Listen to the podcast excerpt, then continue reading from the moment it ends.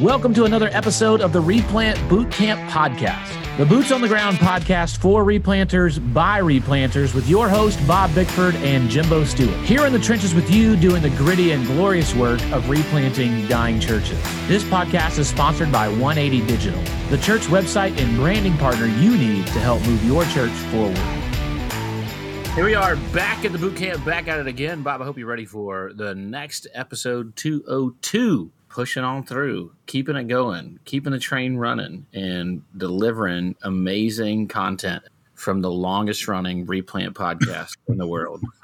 Do you think we are the longest running? We might be. I don't I mean, know. For replanting, I, I, think the replant, I mean, it depends on whether you count the new iteration, Revitalize and Replant, as a replanted new podcast or as a continuation of what it used to be because they have outlasted us if you continue if you count it as one whole thing. But with the reiteration of revitalize and replant if if it's a new thing then we are the longest lasting on replanting. Not on revitalization but on replanting.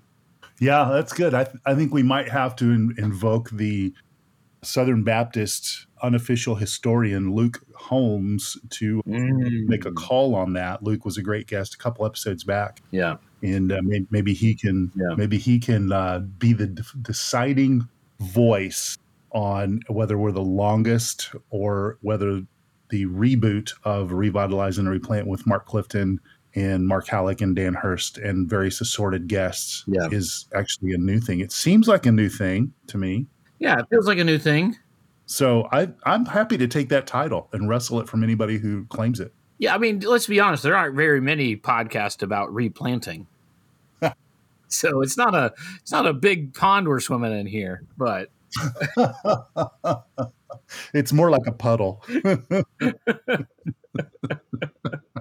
but Jimbo, it's enough to be a refreshing dip of cool water in the replant world. Absolutely. Absolutely. I think so. Yes. You know, the the the dozen people that listen to this podcast contact us regularly and let us know how much they appreciate it. Yeah. And you know what, Jimbo? I, I think it's I don't know that we've ever gotten criticism. I can't. I mean, surely we have, but I, I mean, maybe we only have fans. So. Oh yeah, I mean, surely uh, only only supportive fans. Yeah. Now that I say that, we'll probably have somebody that gets ticked off and writes us a letter. Yeah, something like that. well, last week we talked about brain fog and fatigue and my daughter's homemade stress ball blew up all over me and got flour all over me. And so we come back this week and kind of continue the theme of the brain, the mind, how to think about things, and really talk about the the disconnect between what professing Christians know about the Bible's content and what they do about the Bible's content, and how do we how do we get ourselves sometimes locked in a way of thinking and in a perpetuity of negativity? And how do we unlock that and and get back on what we're supposed to be focused on? Yeah this reminds me of a, a story that is part of the bickford lore like christmas is ruined. Okay.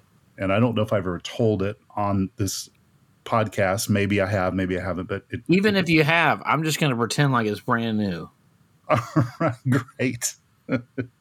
So uh, my brother-in-law was getting married and i was serving at a church in texas and i had a conference to go to and so barb and the kids were going to have to fly from corpus christi to kansas city with a stopover in dallas. So the kids are probably six and four at the time the big kids so barb was a little nervous about flying by herself with the kids the kids were a little bit nervous. I think they could feel it from mom. So Barb gets them from Corpus to Dallas, and the DFW airport is not necessarily an easy airport to navigate. Mm-mm.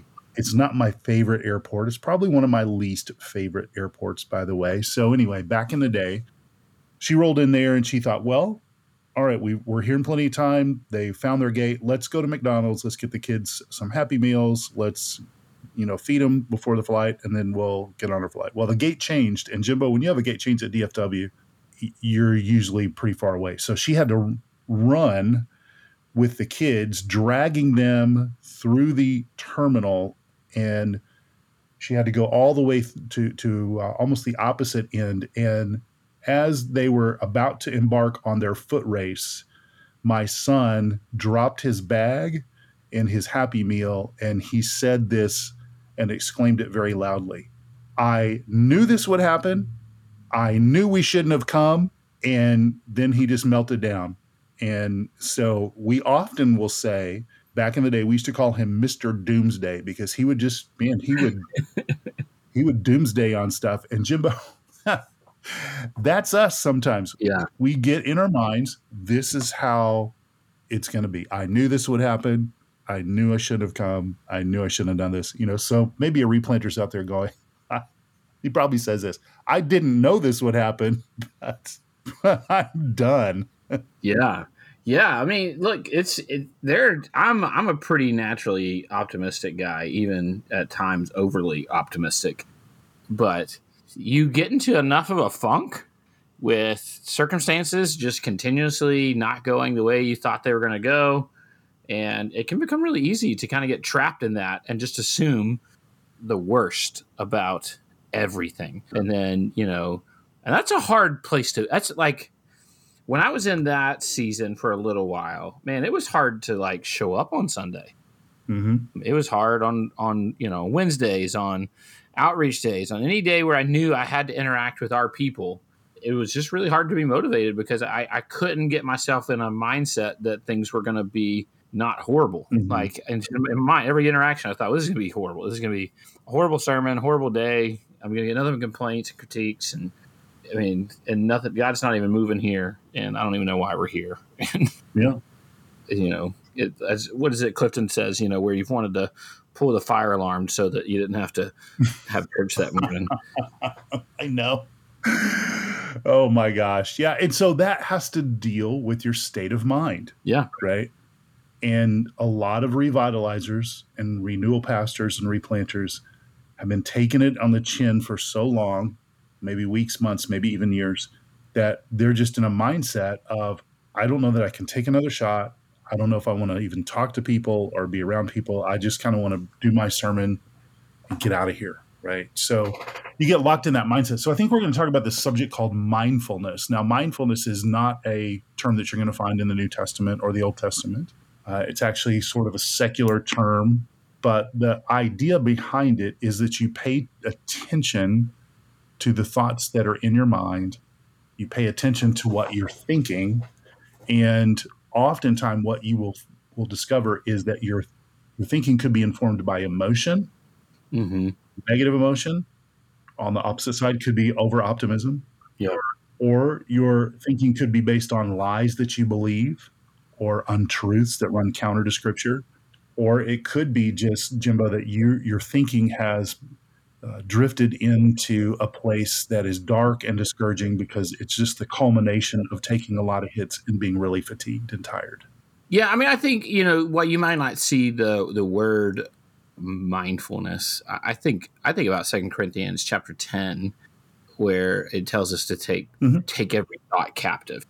Yep. And you know, one of the things that I've learned in studying the way the brain works is there are a lot of parts of the brain, but largely there's a limbic part of the brain that is emotion and trauma and some other things. And then there's the frontal lobe, which is logic and decision making and strategy. And they don't typically work very well at the same time together in congruence. So you're typically primarily operating out of one part and not the other.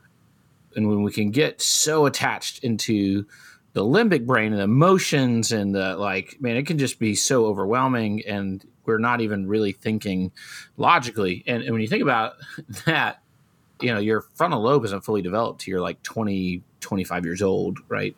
Mm-hmm. And so it's like reverting back to being 15 years old and now trying to make, you know, good, wise, rational, logical decisions, which most 15 year olds are not very good at. And so we we have to really make sure we're in the right mindset and literally right part of our brain and take our thoughts captive and stop and evaluate where is this thought process coming from? Yeah. Yeah. I just, I was, as you were saying all that, I was thinking about what was 15 year old Jimbo like. Oh man. And yeah, that would have been that's pre Jesus Jimbo, right? I think. Yes. Yes. that would have been that. That's a Jimbo I would like to have uh, some videotape on and maybe see. Oh man, praise God that cell phones and social media were not a, a thing. yeah. So if if you get in that mindset, if you are trapped in that mindset, and you need to, you know, there's a lot about brain science that's been super helpful for us in terms of how do you chart a new what's called a neural pathway, mm-hmm. and I think we might have done some a podcast on that before, if I'm if I don't recall. I know we've talked about it and I've done a presentation about it. You know, the church, uh, what the other half of church, I think, talks about that some, which is a good resource. But when we think about pastors and we think about getting a negative mindset, one of the things I just want to draw us back to, you talked about the Corinthians passage. I want to bring us to Romans. And Paul writes, he says, I appeal to you, therefore, brothers, by the mercies of God, to present your bodies as a living sacrifice, holy and acceptable to God, which is your spiritual worship. And then here we go, and he talks about the mind. Do not be conformed to this world, but be transformed by the renewal of your mind, so that by testing you may discern what the will of God is, what is good and acceptable and perfect. Mm. So, Paul points out some things here for us as we think about this idea of mindfulness. And we don't really specifically want to talk about Christian mindfulness and letting God have our minds and presenting our minds before Him. So, I think the one of the first things that I would say is if you're in a brain fog, if you're stuck in a rut and you're thinking if you're in a negative place, a good question to ask is have you been regularly presenting yourself before the Lord as an as a, a worshiper? Yeah. As a living sacrifice to say, Lord, here I am in my weakness and here I am in my sin and Lord, you have saved me in Christ and I'm asking you to transform me and I'm here saying that I want to be a useful servant in your hands for your purposes. And right now, my mind is not in a position to do that. Yeah. Right. Yeah. And so Paul's helping us see that part of our followership is regularly being a sacrifice or, or placing it. It's like placing, placing a sacrifice on an altar.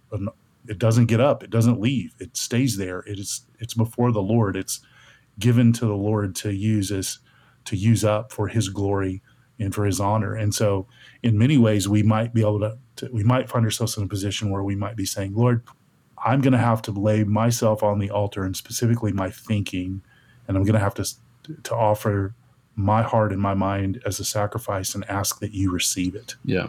Right. Yeah, I think just being able to recognize that your thinking is not headed in the right direction, taking that to the Lord, and surrendering that is just a phenomenal first step. I think another thing is is getting outside perspective.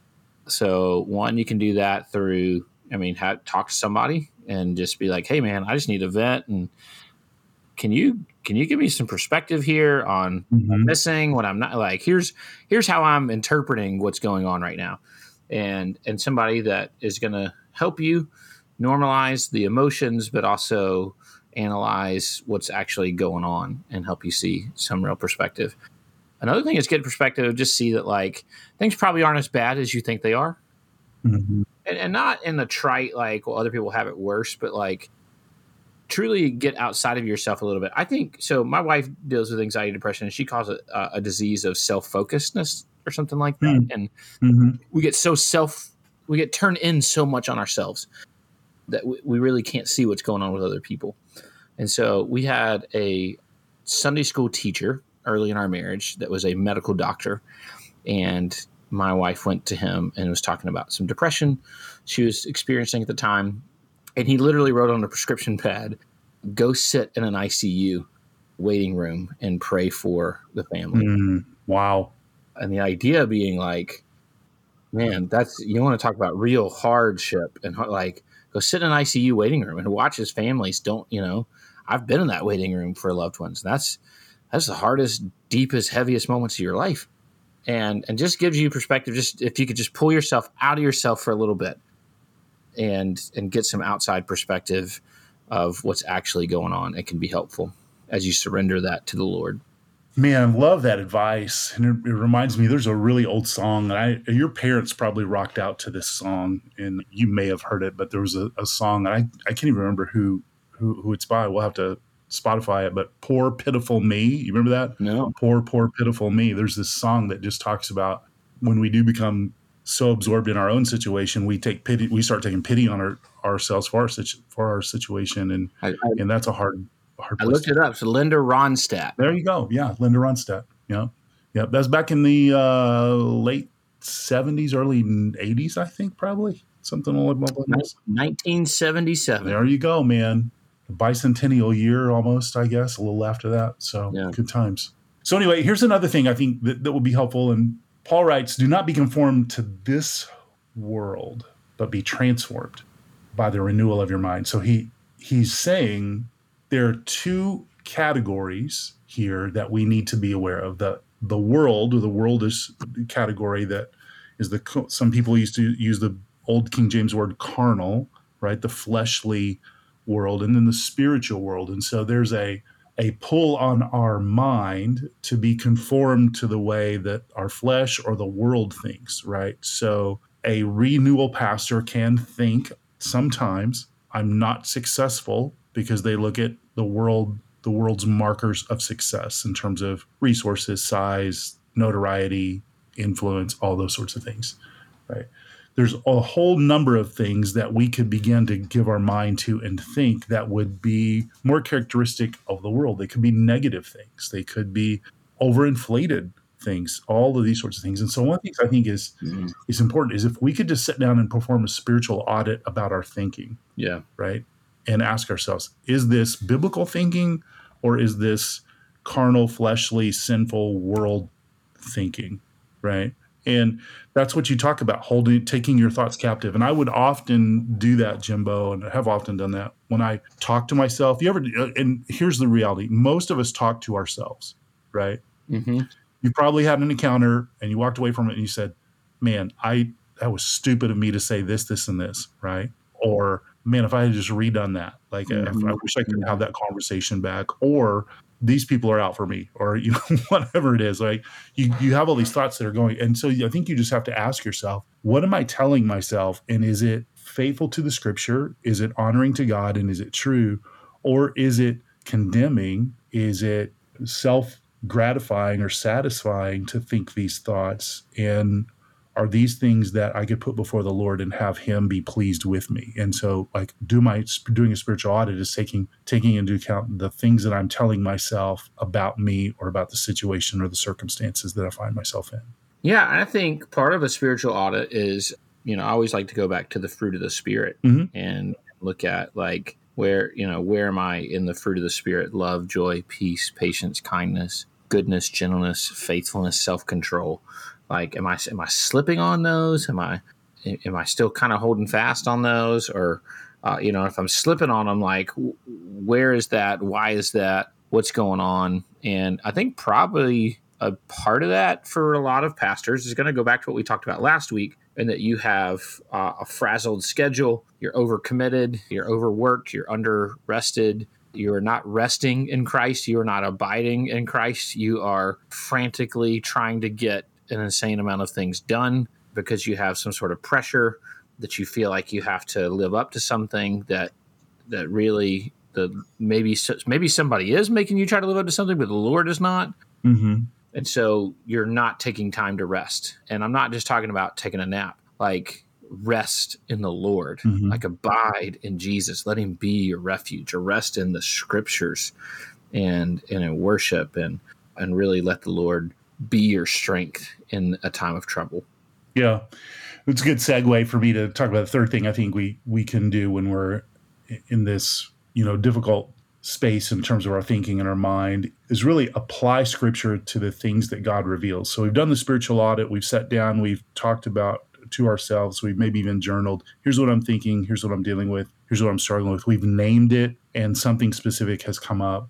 I think we need to then like the the Lord does often is is to go to the scriptures and let the Lord apply the, the truth of scripture to whatever it is that God reveals, whether it be pride or worry or bitterness or doubt, whatever those things are, whether it's condemning ourselves, we just need to let the the word speak to us to tell us truth because that's what transforms our thinking in our mind. Mm-hmm, mm-hmm. Right. Not just identifying it and going, oh, yeah, I'm thinking about this, right? Well, we've got to replace that, right? You got to clean it out. You've got to move the old out and move the truth of God's word in so that you can live a vital, a vital and sustained life where the Lord is is speaking and the Lord is equipping and the Lord is healing and the Lord is giving hope. And so this is what renews our mind, not just looking and doing an audit, but bringing in the word of God to speak to the speak the truth to the places that we need to hear it. Yeah, I mean, I think for me, and I've mentioned this on here before, podcast before, praying through the Psalms daily, you know, the five Psalms of the day, pray, you know, reading through Proverbs, things like that, that just consistently take you to the hope of the Lord, and the Lord is your refuge, and focus you on Him and His greatness and not on yourself and not throwing a, a pity party. we've also talked in, uh, on here at times, like sometimes when we throw pity parties, it's really good, kind of like the IC, ICU waiting room prescription. Read people who went through like legit crazy suffering mm-hmm. For the Lord you know, read Nik Ripken's books, Insanity of God or Insanity of Obedience. Read Dietrich Bonhoeffer. Read Corrie ten Boom. Read read some people who have real and, and read how in those times they had to really turn and find their hope in the Lord because there wasn't there was no hope anywhere else. And let the Lord use their witness and their testimony to teach you how to take your thoughts captive, renew your mind, focused on Scripture, focused on His faithfulness, and find your hope in Him again. Love it, Jimbo. I, I think that, you know, we've wrapped up the some good helpful suggestions. And I, I think maybe a good application point for our listeners to do even right now as this podcast is closing is just for them to maybe sit uh, alone somewhere in silence mm-hmm. and just ask the Lord to say, Hey, Jesus, would you reveal my thinking to me and would you show me where it is unhelpful and unholy and not honoring to you and untrue and would you lead me to the truth that I might understand you, be healed, be whole, and walk with you in faith, experiencing fruitfulness regardless of my circumstances?